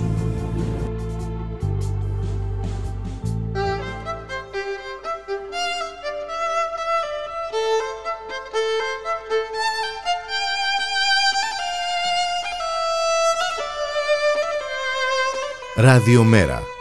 Η ανυπακοή στο ραδιόφωνο. Επιστροφή κυρίες και κύριοι στην εκπομπή Το Στίγμα της Μέρας με τον Γιώργη Χρήστο, στην παραγωγή της εκπομπής Γιάννα Θανασίου, στη ρύθμιση του ήχου ο Γιώργος Ζωμικός και περνάμε να συνομιλήσουμε με τον Eric Έντμαν, τον εκπρόσωπο τύπου του Μέρα 25, που βρίσκεται στην άλλη άκρη της τηλεφωνικής γραμμής και να ακούσουμε το σχόλιο του από το χθεσινό, για το χθεσινό debate. Γεια σου, Έρικ. Καλησπέρα, Γιώργο, καλησπέρα στις ακροάτριες. και τους Ένα ακροατές. γενικό σχόλιο για το debate και μετά θα μου πεις και πώς είδες ε, το Γιάννη Βαρουφάκη. Α σου πω, όλα θα τα πούμε. Κοίτα, το debate δεν ήταν debate. Εντάξει, debate σημαίνει συζήτηση. Αυτό το πράγμα δεν ήταν συζήτηση, ήταν μια σειρά από μονόλογους. Είναι αυτό που ακριβώς που φοβόμασταν. Το λέγαμε εξ αρχής εμείς στο ΜΕΡΑ25 ότι έτσι όπως είχε δομηθεί ε, η βραδιά, δεν υπήρχε περίπτωση να βγει και τίποτα καινούριο. Ούτε από θέμα ειδήσεων, ούτε από θέμα θέσεων, ε, ούτε από αντιπαραθέσεις που θα δημιουργούνταν ανάμεσα στους, ε, στους ομιλητές από τη στιγμή που δεν υπήρχε καμία αλληλετίδραση ανάμεσα τους. Ήταν όλο δομημένο και κομμένο. Συγγνώμη, άμα ακούω χειροκροτήματα στο background είναι επειδή περπατάμε στους δρόμους των τρικαλων και βλέπουν τον Γιάννη και γίνεται λίγο χαμός, το οποίο είναι θετικό. Ε, μισό να απομακρυνθώ λίγο. Ε, λοιπόν, τι λέγαμε; Ναι. Ε, οπότε ναι, ω debate δεν ήταν debate, ήταν ε, απογοητευτικό θα έλεγα. Δεν, ε, δεν, δεν, δεν, δεν κέρδισε η δημοκρατία σε καμία περίπτωση. Δεν κατάλαβε κάτι καινού- καινούριο ο Έλληνας και η Ελληνίδα ψηφοφόρος. Ε, δεν πιστεύω ότι οι 11 Μαου με τις 10 Μαου δεν έχουν καμία διαφορά σαν εκλογικές μέρες.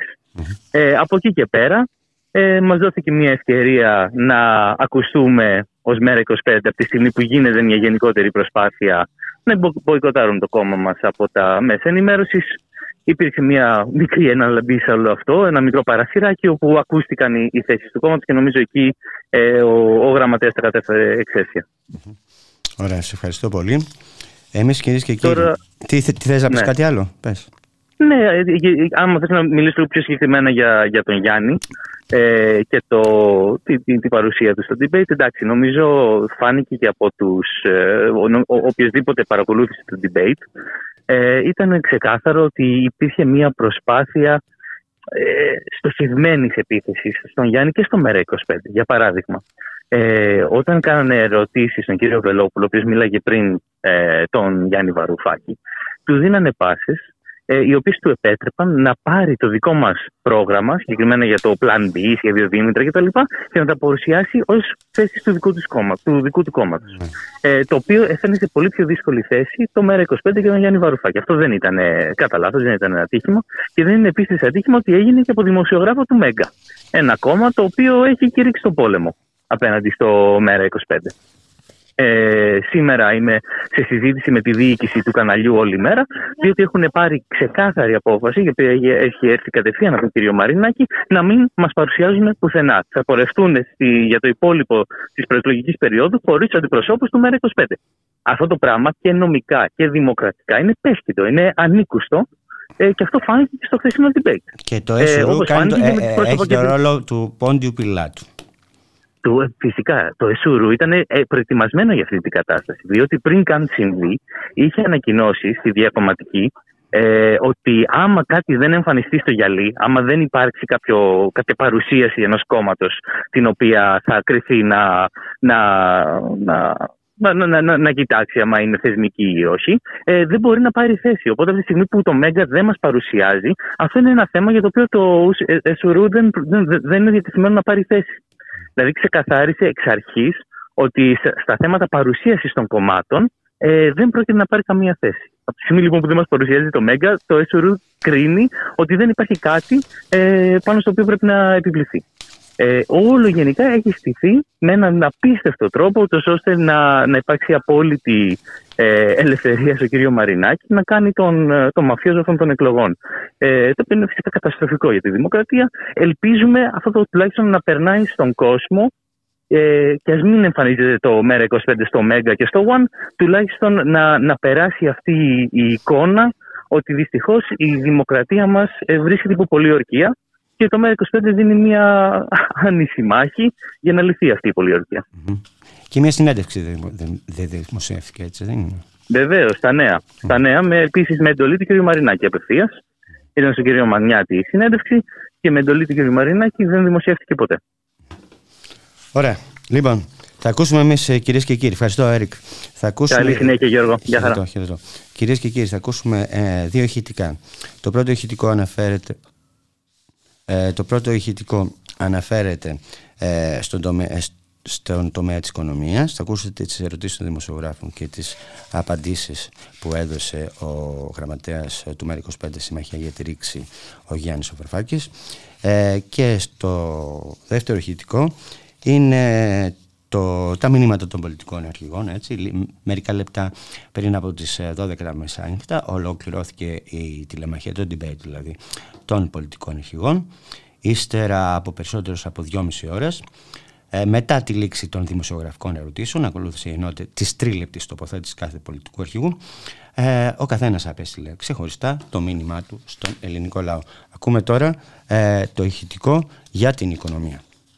Γραμματέα, σε συνέντευξή σας στο βόρεια.gr δηλώσατε πως δεν είναι στόχος μας η έξοδος από το ευρώ, αλλά δεν θα θυσιάσουμε τη βιωσιμότητα του τόπου για οποιοδήποτε νόμισμα. Αυτή είναι μία άποψη που σε μία ενδεχόμενη κυβέρνηση κομμάτων της αριστεράς θα μπορούσε να ήταν κοινή συνισταμένη. Αυτή είναι μια άποψη που θεωρώ ότι θα έπρεπε να έχουν όλοι. Υπάρχει κάποιος μεταξύ μας εδώ, σε αυτή την αίθουσα, που θεωρούμε ότι το νόμισμα πρέπει να το εξυπηρετούν οι άνθρωποι και όχι το νόμισμα τους ανθρώπους. Ε, Εμείς θεωρούμε ότι ήταν λάθος η είσοδος στο ευρώ, αλλά ταυτόχρονα αναγνωρίζουμε το μεγάλο κόστος της εξόδου. Γι' αυτό δεν έχουμε πρόθεση. Θεωρούμε ότι θα ήταν μεγάλο το κόστος εξόδου από το ευρώ. Και επιτρέψτε μου, κυρία Τζίμα, να αναφερθώ και σε εσάς. Ε, μια στοιχειώδης δημοσιογραφική έρευνα θα έδειχνε ότι το σύστημα Δήμητρα, το οποίο συζητιέται πάρα πολύ αυτές τις εβδομάδες, ε, συνήθως χωρίς εμάς, ε, δεν, δεν αφορά νόμισμα. Αφορά ένα σύστημα πληρωμών. Είναι σαν να κατηγορείτε τον κύριο Μισοτάκη, τον κύριο Πιερακάκη, ότι το fuel pass ή το market pass ε, είναι σε πιερακάκιδε ή σε άλλο νόμισμα, σε ευρώ είναι. Α, αλλά κυρία Ζαχαρέα, για, να επιστρέψω στο δικό σας ερώτημα. Ε, επιτρέψτε μου, ακούγοντας τους ε, συναδέλφους, τους υπόλοιπους πολιτικούς αρχηγούς, ένιωσα ένα ντεζαβού, σαν να είμαι στο 2009. Μια οικονομία της οποίας τα θεμέλια ουσιαστικά είναι υποκατάρρευση. Μια κυβέρνηση της Νέας Δημοκρατίας, όπως και τότε, η οποία μιλούσε για θωρακισμένη οικονομία, ότι όλα πηγαίνουν όσο καλύτερα θα μπορούσαν να πάνε. Μια αντιπολίτευση, αξιωματική αντιπολίτευση, κέντρο-αριστερά, ριζοσπαστικό κέντρο, πείτε το πώς θέλετε, που ουσιαστικά λέει ότι υπάρχουν λεφτά. Η χώρα μας βαδίζει σε ένα ναρκοπαίδιο της διεθνούς οικονομίας χωρίς άμυνες απέναντι σε αυτό που έρχεται. Όπως έχετε δηλώσει στο παρελθόν, κύριε Γραμματέα, η ανάλυση σας για το παράλληλο νόμισμα οδήγησε και στην αξιοποίησή σας στο Υπουργείο Οικονομικών. Ο κύριος Τσακαλώτος τον Μάρτιο, στη δική του μελέτη, κατέθεσε την δική του άποψη για τα τοπικά νομίσματα.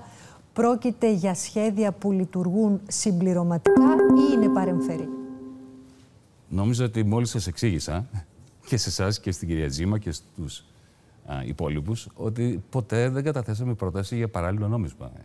Αυτή ήταν η ιδέα του Σόιμπλε. ήμουν πάντα κάθετα εναντίον παράλληλου νομίσματος. Ένα σύστημα πληρωμών, ψηφιακό σύστημα πληρωμών, έξω τραπεζικό, ξέρετε, θα είναι το μέλλον των ψηφιακών συναλλαγών σε όλες τις χώρες του κόσμου. Αυτές που έχουν κεντρική τράπεζα δική τους, όπως η Βρετανία, η Αμερική, η Κίνα, η Σουηδία, το χτίζουν πάνω στο λογισμικό της κεντρικής τους τράπεζας. Εμείς που δεν έχουμε κεντρική τράπεζα, η Ιταλία, η Ισπανία, καλό θα ήταν να το στήσουμε πάνω στο λογισμικό της ΑΔΕ, TaxisNet. Αυτό θα μας δημιουργούσε πολλούς βαθμούς δημοσιονομικής ελευθερίας και για τους πολίτες και για το κράτος. Κύριε Κουβαρά, είπατε ότι πραγματικά διαπιστώσατε ότι όλοι μας ζητάμε από τους νέους να ψηφίσουν, αλλά στα λόγια. Γιατί το ΜΕΡΑ25 καταθέτουμε ξανά και ξανά, τρεις μήνες τώρα, μία τροπολογία στη Βουλή, να επιτραπεί στους νέους όταν δουλεύουν, εργάζονται εποχικοί σε ένα νησί, ξενοδόχη, εστίαση, να μπορούν να ψηφίσουν στον τόπο της εργασίας τους όπως μπορούν οι δικαστικοί αντιπρόσωποι, όπως μπορούν οι αστυνομικοί, όπως μπορούν οι φαντάροι. Και η κυβέρνηση του κ. Μητσοτάκη συστηματικά, επειδή φοβάται τη γενιά των τεμπών, τρέμει την ψήφο των νέων, λέει όχι σε αυτό.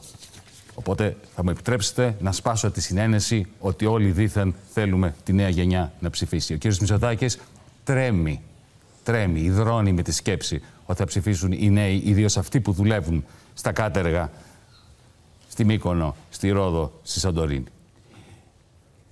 Όσο αφορά το διακύβευμα αυτών των εκλογών. Υπάρχουν δύο αφηγήματα. Υπάρχει το αφήγημα των τριών μνημονιακών κομμάτων που τσακώνονται μεταξύ τους για το ποιος από τους τρεις έβγαλε τη χώρα από τα μνημόνια, ουσιαστικά βάζοντάς μας στα μνημόνια. Και υπάρχει και το δικό μας το αφήγημα, η δική μας η εκτίμηση, η δική μας η ανάλυση.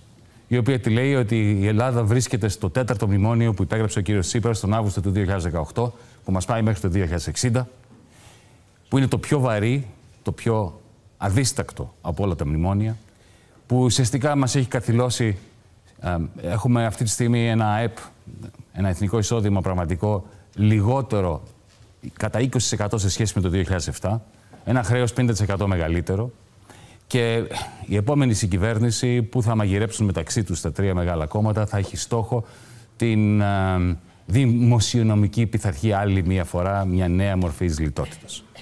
Σε αυτή τη χώρα που πέρασε τα πάνδυνα τα τελευταία 13 χρόνια των μνημονίων, είχαμε τα πρώτα δύο μνημόνια, θυμάστε, 2010-2015, που σχεδόν το 99% των Ελλήνων και των Ελλήνων έχαναν. Ακόμα και ε, ευκατάστατοι άνθρωποι ε, μπορεί να είχαν περιουσία, δεν είχαν εισόδημα. Από το 2016-2017 και μετά έχουμε μία μόνιμη λαιλασία που βασίζεται σε τρία πράγματα. Το χρηματιστήριο ενέργειας, που δεν είναι χρηματιστήριο, είναι ένα καρτέλ ενέργειας, τον Ηρακλή, το όνειδος με τα κόκκινα δάνεια και το υπερταμείο. Κανένας από τα τρία αυτά κόμματα δεν θα καταργήσει τίποτα από αυτά. Το ΜΕΡΑ25 Συμμαχία για τη Ρήξη λέμε ότι ο μόνος τρόπος να κρατήσουμε τα παιδιά μας που δεν έχουν φύγει ακόμα στη χώρα και να δημιουργήσουμε τις συνθήκες για να επιστρέψουν άλλα είναι ακατάργηση αυτών των τριών μηχανισμών λαιλασίας της ελληνικής πραγματικότητας.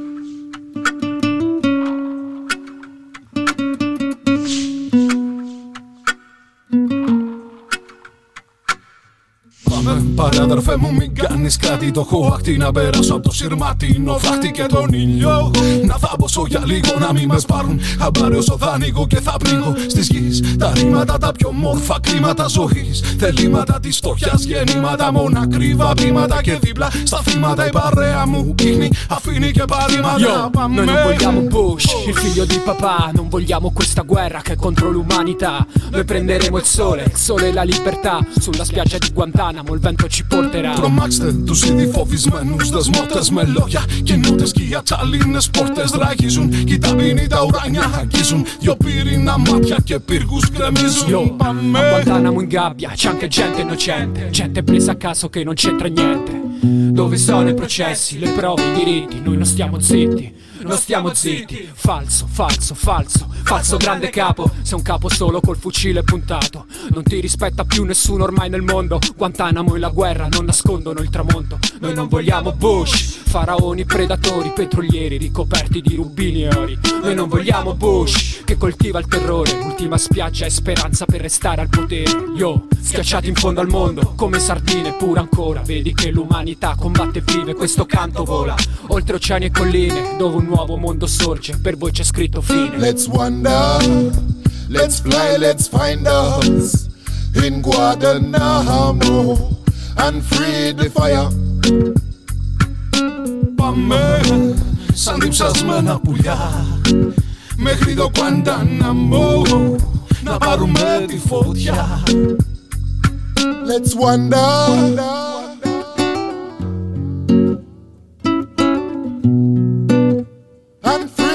fire.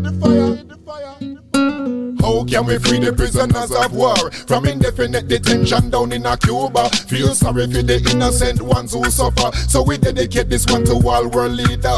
If you live in a glass house, don't throw stones. What gives you the right to invade people's homes? Terrorism is something that we can't condone. So there's more than one reason why the towers came down. Πάμε σαν διψασμένα πουλιά μέχρι το Guantanamo Vamos a hacer lo imposible. Por una vez más, como en vieja saga, con un tripulación puro, la roja armada que viene de los cinco horizontes del mundo. Yuraga rodeada de agua, Y encima las barreras las historias Nosotros que en alas de varos y las palabras Libertaremos el fuego en Guantanamo Je repense aux images des prisons de Guantanamo Des hommes dans des cages traités comme des animaux. En détention, loin de Genève et ses conventions Certains sont innocents de toutes ces accusations. Faire subir aux autres ce qu'on n'aime pas subir C'est comme ça qu'ils poussent ces terroristes à réagir. Je dis attention car je sens monter la tension. Ces provocations auront de graves répercussions. Nos dirigeants passent leur temps à semer le vent Et quand vient la tempête, les tours tombent en miettes Mais qui ramassent les pots cassés, c'est malheureusement Nous, toujours nous, encore nous les innocents Πάμε, φώναξε σε όλους πως πάμε Μιλάμε, αγαπάμε, νιώθουμε και τα δεσμά τους πάμε Ανταμονούμε και σε άλλη γλώσσα μιλάμε Στον ήρου την άκρη περνάμε Noi non vogliamo Bush, il figlio di papà, non vogliamo questa guerra che è contro l'umanità. Noi prenderemo il sole, il sole e la libertà. Sulla spiaggia di Guantanamo il vento ci porterà. Non stiamo zitti, non stiamo zitti Noi non vogliamo Bush Noi non vogliamo Bush Let's wander, let's fly, let's find us in Guantanamo and free the fire. Πάμε σαν διψασμένα πουλιά Μέχρι το Κουαντάναμο Να πάρουμε τη φωτιά Vamos como un pájaro del fuego en Guantánamo.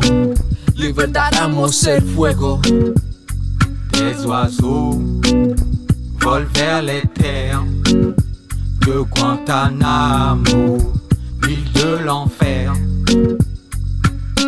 Πάμε σαν διψασμένα πουλιά Μέχρι το Κουαντάναμο Να πάρουμε τη φωτιά Let's wander, let's fly, let's find us in Guantanamo and free the fire.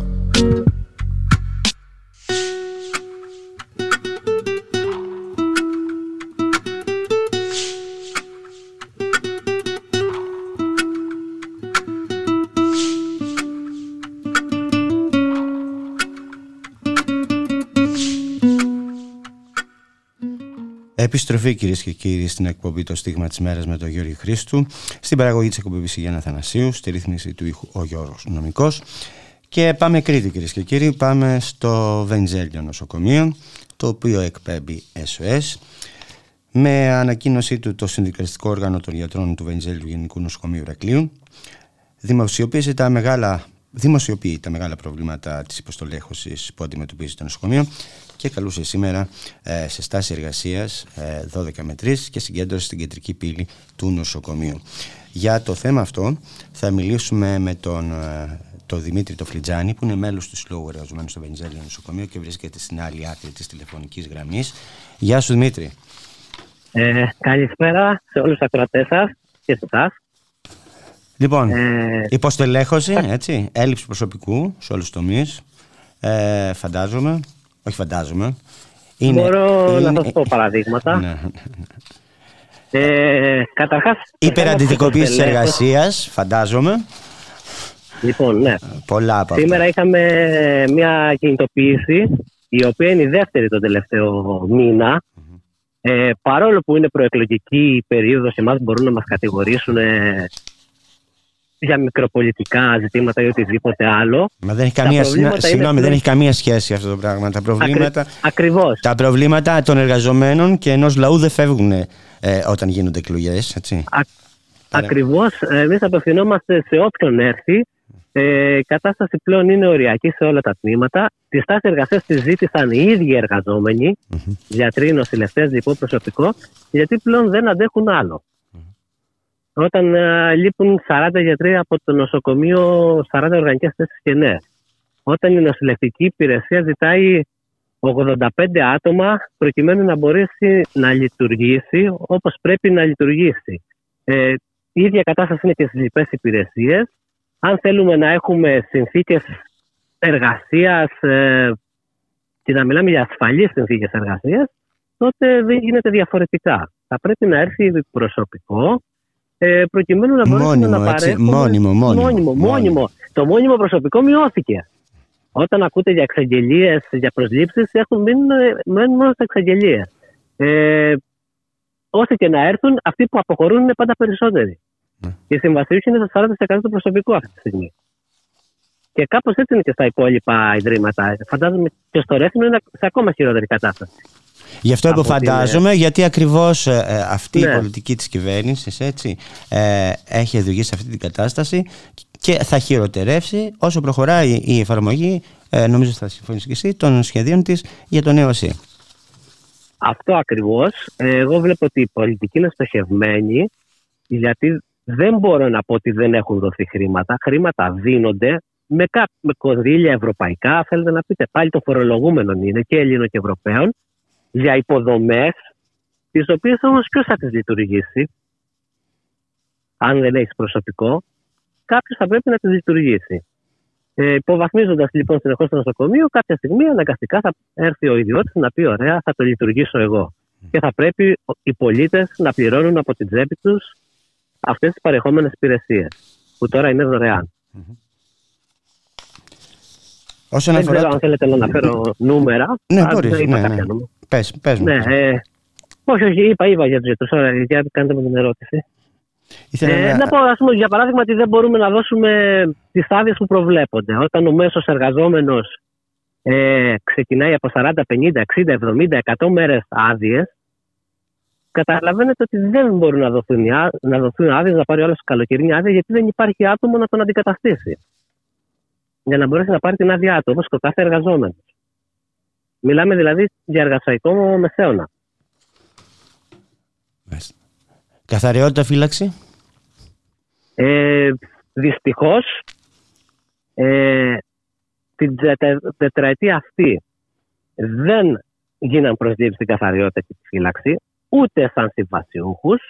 Οι συμβασιούχοι οι οποίοι συνέχισαν από την προηγούμενη περίοδο, οι οποίοι σταδιακά κάποιοι δεν, μη αντέχοντας τις συνθήκες αποχωρούν σταδιακά. Ε, για παράδειγμα, στο Βενιζέλιο είχαν, είχαμε κάποια στιγμή 80 άτομα, τώρα έχουν μείνει περίπου οι μισοί.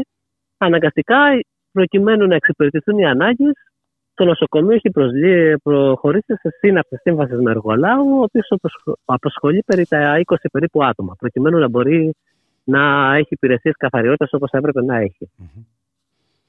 Σε Που όλοι σχέση- αυτοί οι συμβασιούχοι θα έπρεπε να είναι μόνιμοι. Μόνιμο. έτσι. Ε, ναι. Γιατί είναι πάγια και διαρκή ανάγκη η καθαριότητα. Παντού. Και όχι μόνο, και το λοιπό επικουρικό προσωπικό. σε όλες Μια, τις επειδή μιλήσαμε για υπηρεσίες. σύντηση, φε, τέτοια, σύντηση φύλαξη. Είναι καθαριότητα, σύντηση, φύλαξη. Είναι, Ναι. είναι όλοι πάγια και μαζί ένα. διαρκή, είναι πάγια και διαρκή Σαφώς. ανάγκη. Όπως και η θέση των γιατρών και η θέση των νοσηλευτών. Λοιπόν, Ακριβώς. με την παρέτηση της διευθύντριας του κέντρου αίματος, τι έγινε; Λοιπόν, ε, να πω ότι η υποβάθμιση λοιπόν του νοσοκομείου συνεχίζεται. Ε, Καταρχάς, πριν από 1,5 περίπου χρόνο, ε, είχαμε την παρέτηση της διευθύντριας του κέντρου αίματος, ο οποίος μέχρι και σήμερα δεν έχει ε, βρεθεί κάποιο άτομο να την αντικαταστήσει. Με αποτέλεσμα να υπολειτουργεί το ιατρείο πήξης μοναδικό στην Κρήτη, στα Δωδεκάνηχα στο Νότιο Αιγαίο και πολλές φορές τα περιστατικά να εξυπηρετούνται με στην επικουρία από αντίστοιχα ια- ιατρία των ε, νοσοκομείων των Αθηνών. Ε, με, μετά από αυτό ακολούθησε η παρέτηση της διευθύντριας του ιατροπαιδαγωγικού κέντρου το οποίο και εκεί είχαμε υποβάθμιση του κέντρου αφού αυτή τη στιγμή στην ουσία έχει μείνει με έναν μόνιμο γιατρό μόνο ε, και αυτό μοναδικό ιατρείο έτσι, ε, για την 7η υγειονομική περιφέρεια, για, για το νομό Ηρακλείου και για τα όμορα, ε, τις όμορες νομαρχε- νομαρχίες. Και τώρα πρόσφατα, μόλις ε, εχθέ- προχθές, είχαμε δημοσίευση ε, ενός ΦΕΚ, το οποίο από το μοναδικό, το οποίο είναι το διαβητολογικό κέντρο που βρίσκεται στην Κρήτη και εξυπηρετεί και αυτό, Δωδεκάνησα, νησιά Αιγαίου κτλ. Του παίρνουν ο, το εκπαιδευτικό του ρόλο με αποτέλεσμα οι γιατροί οι οποίοι εκπαιδεύονται προκειμένου να ολοκληρώσουν την εκπαίδευσή τους και να πάρουν την ειδικότητα του διαβητολόγου να πρέπει να πηγαίνουν Αθήνα ή Θεσσαλονίκη. Αν αυτό δεν είναι υποβάθμιση, τι άλλο μπορεί να είναι. Και αν δεν είναι αυτό στοχευμένη η υποβάθμιση του νοσοκομείου. Πάμε λίγο στη ΜΕΘ. Τώρα πάω του τμήμα για να καταλάβει και ο κροτή σε τι κατάσταση έχει Ε, φέρει αυτή η κυβέρνηση; Στη ΜΕΘ ε, προφανώς δεν μπορούμε να λειτουργήσουμε και τα, λόγω έλλειψης προσωπικού όλα τα κρεβάτια που έχουμε. Ναι, γιατί είπαμε, τι να τα Ε, κάνεις στα κρεβάτια άμα δεν έχεις προσωπικό; Ναι, ε, λειτουργούν 12 νομίζω ή 13. Ε, ενώ περιμένουμε σαν τουριστική περιοχή, ξέρουμε ότι γίνεται το καλοκαίρι, τι μπορεί να προκύψει ανά πάσα στιγμή με ένα τρεχαίνο οτιδήποτε. Ε, οπότε μπο- μπορεί να μην εξυπηρετηθεί κάποιος επειδή το κρεβάτι που θεωρητικά υπάρχει δεν υπάρχει προσωπικό να, να τον περιθάσει, να μπορέσεις να το λειτουργήσεις κανονικά. Αντίστοιχα και με τις χειρουργικές αίθουσες. Ενώ το νοσοκομείο έχει 8 αίθουσες, αυτή τη στιγμή είναι ανοιχτέ οι τρεις. Ενώ οι λίστα χειρουργείου έτσι αυξάνονται. Και Υπάρχει προφανώς αν μεγάλη κάποιος- αναμονή στις λίστες χειρουργείου; Ε, σίγουρα υπάρχει αναμονή. Προφανώς οι περισσότεροι δεν ξέρω πώς εξυπηρετούνται, αν καταφεύγουν τελικά και πληρώνουν από την τσέπη τους στον ιδιωτικό τομέα. Γιατί θεωρώ ότι και οι λίστες δεν είναι τα στοιχεία που έχουν, δεν ξέρω κατά πόσο είναι σωστά ενημερωμένα. Δηλαδή, κάποιος μπήκε στη λίστα κάποια στιγμή, περίμενε ένα χρόνο, ενάμιση χρόνο, δεν τον κάλεσαν ποτέ. Μπορεί και ο άνθρωπος να έχει πάει κάπου αλλού να εξυπηρετηθεί. Αν η λίστα δηλαδή έχει ενημερωθεί ότι αυτός έχει κάνει την επέμβαση που έπρεπε να έχει κάνει. Η παιδιατρική κλινική μαθαίνω ότι λειτουργεί με εντέλεστε. Ναι, όπως σε όλες τις κλινικές, σχεδόν σε όλες, έχουμε υπερεφημέρευση. Υπάρχει ένα όριο το οποίο κάποιος αντέχει. Όταν ξεπεραστεί αυτό το όριο, κάνει υπομονή, κάνει υπομονή. Οπότε κάποια στιγμή οι γιατροί είπαν δεν αντέχουμε άλλο, είπαν ένα stop, πήγαν στον εισαγγελέα, ε, λένε δεν μπορούμε να κάνουμε εφημερίε πάνω από το πλαφόν και λειτουργούν αυτή τη στιγμή με εντέλεστε από τη διοίκηση του νοσοκομείου. Έχει ζητηθεί από ό,τι ξέρω βοήθεια από κάποιους άλλους παιδιάτρους από, από κέντρα υγείας πιο πολύ προκειμένου να καλύψουν κάποιες εφημερίες. Το πρόβλημα ωστόσο παραμένει, δεν, έχει λύσει, δεν λύθηκε για το μήνα Μάιο, δεν ξέρω τι θα γίνει τον επόμενο μήνα. Το ίδιο ή βέβαια με επιβρεφημέρωση έχουμε και στι υπόλοιπες Ε, αντίστοιχη βοήθεια έχουμε και στη μονάδα νεογνών. Από το Παγνί έχουν βοηθήσει σε κάποιο βαθμό που μπορούσαν. Α, με μετακινήσεις Απλά- μπαλώματα δηλαδή. Με μετακινήσεις, ναι, οι οποίες όμως δεν λύνουν το προβλημα Και δεν είμαστε υπέρ των λύσεων. Θέλουμε μόνιμε λύσεις σταθερής εργασιακής σχέσης. Αυτ, α, η υπερεντετικοποίηση της εργασίας, αυτή, αυτή η υπερεφημέρευση α- αμα- αμείβεται; Ε, στην πράξη, νομίζω ότι και να αμείβεται, δεν, δεν, δεν τα ξέρω ακριβώς. Στο τέλος τα χρήματα τα παίρνει πίσω η εφορία, ας πούμε. Οπότε οι, οι γιατροί δεν αντέχουν άλλο, δεν θέλουν. Σου λένε δεν θέλω. Και μάλιστα δεν έχουν υπογράψει εγγράφος ε, ότι σημαίνουν σε αυτό. Γι' αυτό έχουν κατατεθεί στον εισαγγελέα. Δηλαδή, νο, νομίζω ότι πολλές φορές δεν είναι και νόμιμη πλέον ε, το εντέλεσε που τους έχει δώσει η διοίκηση. Όχι. Υπάρχει και νομικό θέμα. Ναι, δεν είναι νόμιμο. Όχι. Δεν είναι νόμιμο αυτό. Λοιπόν, οπότε εσείς τι διεκδικείτε, να τα πούμε έτσι λίγο επι, Εμείς διεκδικούμε επιγραμματικά. καταρχάς κάτι που δεν είπα, Ναι. ε, το οποίο αφορά και τον υπόλοιπο κόσμο, φαντάζομαι, με την ακρίβεια που υπάρχει. Αυτή τη στιγμή η μισθή των υγειονομικών είναι σταθερή την τελευταία 15 ετία περίπου. Ε, πλέον εμείς 10, 15, 20 του μηνός τα χρήματα τελειώνουν. Επομένως, πολλοί αναγκάζονται να κάνουν ό,τι άλλο έξω για να ζήσουν. Ε, οπότε καταλαβαίνετε ότι δεν μπορεί να συνεχιστεί έτσι. Αυτό δημιουργεί προβλήματα και στην υγεία των υγειονομικών και στην παροχή των ποιοτικών υπηρεσιών υγείας προς του ασθενείς. Οπότε είναι πολύ βασικό ε, το μισθολογικό. Αυξήσεις Δεν του μπορεί μισθούς αυτή τη στιγμή δηλαδή. στον Και ιδιωτικό επαναφορά του τομέα- 13ου και του 14ου μισθού μου λες τώρα. Γενικότερα δεν θέλουν να το κάνουν έτσι, θέλουν να το κάνουν ε, με αύξηση επί του βασικού μισθολογίου. Θέλουν να το κάνουν με ειδικό μισθολόγιο. Πάντως έτσι δεν βγαίνει η δουλειά και ένας λόγος φυγής από τα νοσοκομεία πέρα από τις συνθήκες είναι και αυτός. Για να πούμε ότι ε, ε, δεν είναι. ε, ε, ο- το- το νοσοκομείο είναι ε, ε, από τη φύση του ανθυγιεινό περιβάλλον, έτσι. Δεν είναι. Ναι. ε, Και δεν παίρνουν όλοι το ανθυγιεινό. Μπράβο. Αυτό. Περάσαν ένα νομοσχέδιο λίγο πριν τις εκλογές για να δώσουν προεκλογικά θεωρητικά κάποια αύξηση αφού δεν τη δώσαν αλλιώς. Και και κάναν τα πράγματα χειρότερα από ό,τι ήταν. Από άλλους αφαίρεσαν τον ανθυγιεινό ενώ το παίρνανε. Ε, άλλοι εργαζόμενοι ενώ κάνουν την ίδια δουλειά παίρνουν είναι σε διαφορετική κατηγορία επιδόματος. Άλλοι δεν το παίρνουν καθόλου. Ενώ κατά τη γνώμη μου όλοι συμμετείχαν στην πανδημία, όλοι είχαν αναστολή αδειών, όλοι είχαν υποχρεωτικό ε, εμβολιασμό, θα έπρεπε να έχουν για προκειμένου να δουλέψουν. Συνεπώς, όλοι αναγνωρίζουν ότι δουλεύουν σε ένα αφηγιανό περιβάλλον και όλοι διηγούνται το επίδομα. Ο καθένας με την κατηγορία που θα πρέπει να το πάρει. Είναι πέντε οι κατηγορίες. Ωραία. Να σε ευχαριστήσω πάρα πολύ. Ευχαριστώ πολύ. Ε, καλό μεσημέρι στα ακροατές σας και σε εσάς. Ευχαριστώ. Δημήτρης λοιπόν Φλιτζάνη, Ναι. μέλος Συλλόγου Εργαζομένου Βενζέλη Νοσοκομείου. Γεια σου, Δημήτρη.